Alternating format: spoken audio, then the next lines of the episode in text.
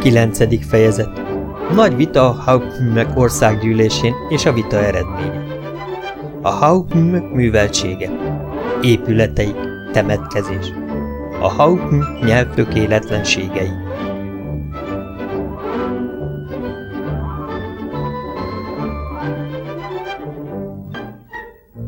A Hauptm országgyűlések határozatai soha elégedettséget vagy zúgolódást nem keltenek, még akkor sem, ha különböző véleményekből alakul ki a határozat.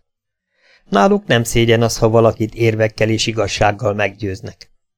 Ott létem folyamán egyszer tartottak országgyűlést, távozásom előtt mintegy három hónappal, melyen az én gazdám, mint a környék képviselője hivatalos volt. Ezen a gyűlésen egy régi vitát intéztek el, talán az egyetlen komoly vitát, mely ebben az országban időszerűvé válhatott. Az országgyűlésről megtérve gazdám részletesen elmondta nekem a kérdés egész velejét. A vitatott pont ezek szerint ez volt. Nem kellene-e a jehukat kipusztítani a föld színéről? Az egyik képviselő, aki a javaslat mellett szavazott, számos súlyos és kimerítő érvel védte álláspontját. A jehuk úgymond a legpiszkosabb, legártalmasabb, legalkalmatlanabb bestiák, kiket a természet valaha létrehozott.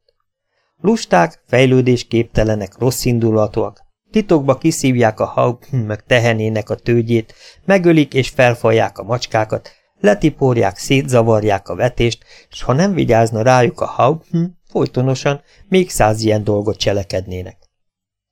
Felemlítette a régi hagyományt, hogy volt idő, mikor nem éltek jehuk ebben az országban hogy egyszer, nagyon régen, két ilyen bestia megjelent a hegyperemén. Vajon a naphevétől rohadt gőzölgő mocsarakból keltek ki, mint a nyüvek, vagy a tenger szennyes tajtéka szülte őket? Senki sem tudja. Annyi bizonyos, hogy rútfajtájú gyökeret verte talajban, s rövid idő alatt igen elszaporodtak. Ellepték, s megfertőzték az egész országot. A hauptműmek, hogy megszabaduljanak-e csapástól, hajtóvadászatot rendeztek. Körülzárták az egész csordát, megölték a véneket, de mindegyik halpn megtartott két jehukőköt. Istálóba neveltes megszeridétette, amennyire már egy természettétől fogva ennyire vad, s makacsállatot egyáltalában lehet. Kocsi húzásra s e fajta munkára mégis ráfoghatták. A képviselő úgy gondolta, hogy sok igazság lehet ebben a hagyományban, mert a teremtések semmiképpen nem lehettek iln hniamsik, azaz őslakók. Ezt mutatja a Hauptmök és más lények irántuk érzett nagy ellenszenve, ami, bár gonosz természetükkel busásan rászolgáltak, soha nem jutott volna ennyire, ha a jehuk ősidők óta itt laktak volna. Vagy ha igen, már rég ki is pusztították volna a jehukat. A benszülöttek azonban remélve, hogy a jehuk majd hasznos szolgálatokat tehetnek fajuknak, igen helytelenül elhanyagolták a szamarak tenyésztését, pedig az jó indulatú kellemes egy állat, könnyen tartható, szelít, szófogadó, nincs kellemetlen bűze, mint a jehuknak, erős és munkabíró, ha nem is olyan fürge és ügyes, s ha iá ordításán nem is valami elbájoló muzsika, mégis távolról sem olyan fülsértő, mint a jehuk rettenetes üvöltözése. Az országgyűlés számos képviselője ugyanilyen értelemben nyilatkozott. Ekkor gazdám jelentkezett szólásra, s javaslatot tett. Okom van hinni, hogy én adtam ötletet közvetve a javaslatra. Ami a hagyományokat illeti, így beszélt gazdám, melyeket nagyon tisztelt előttem szóló felemlített, teljesen osztja nézetét. Bizonyos, hogy az a két jehu, aki először jelent meg ebbe az országba, a tengerről került ide. De úgy történhetett az, hogy társaik-e kettőt elűzték, ezek aztán elvadultak, elfajzottak a hegyek között. E következtetésre az indította, hogy jelenleg egy csodálatos Jehu van a birtokába, ez én voltam, akiről nyilván mindannyian hallottak, és sokan látták is.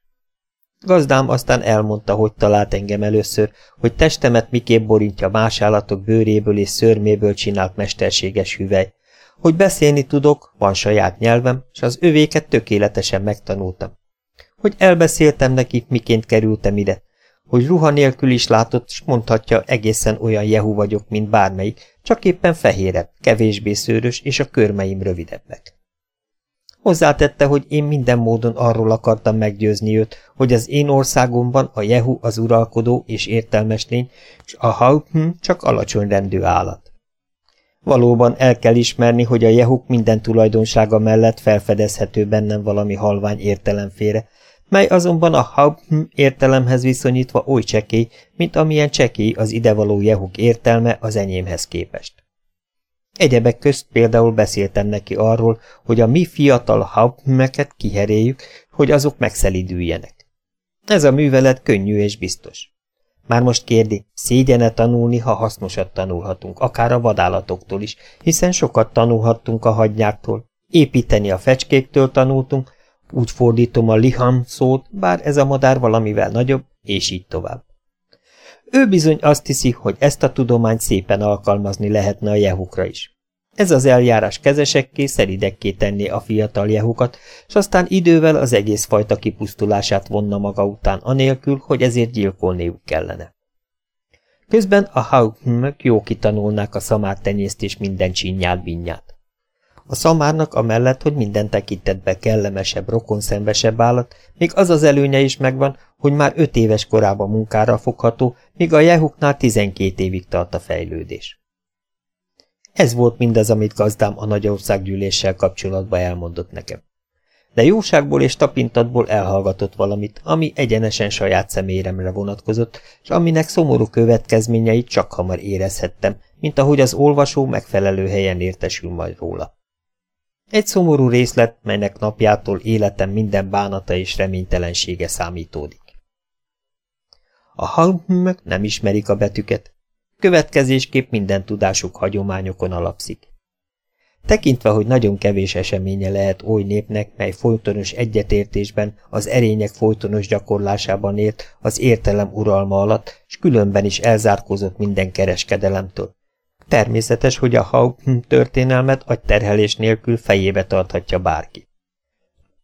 Már említettem, hogy a betegséget nem ismerik, s így nincsenek orvosaik. De vannak kitűnő flastromok és növényi gyógyszerek, balesetekből származó törések, zúzódások, horzsolások enyhítésére, gyors gyógyítására. Az évet a nap s a hold változatai alapján számítják. Hetekre nem osztják fel. E két égitest mozgását jól ismerik, s tudják a nap és holdfogyatkozások elveit is. Tovább azonban nem terjed csillagászattani ismeretük. Azt el kell ismerni, hogy a költészetben minden nemzetet felülmúlnak. Hasonlataik oly szépek, s főleg oly találóak, leírásaik oly hűek, hogy soha megközelítőleg hasonlót sem találtam egyetlen nép költészetében sem. Költeményeik rajongva beszélnek a barátságról és a jóságról, majd a versenyek és testgyakorlatok győztesét ünneplik és dicsőítik.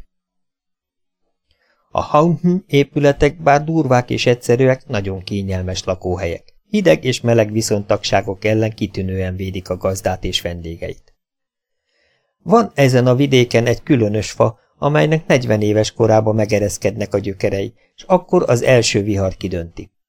Ez a fa egyenes és sudár, mint a mi fenyőink. A hangmök éleskővel kihegyezik a végét, a vasat nem ismerik. Tíz hüvelyknyi távolságba beledúdossák a földbe, s azután árpaszalmából vagy indából fonadékot csinálnak, azzal kitöltik a hézagokat.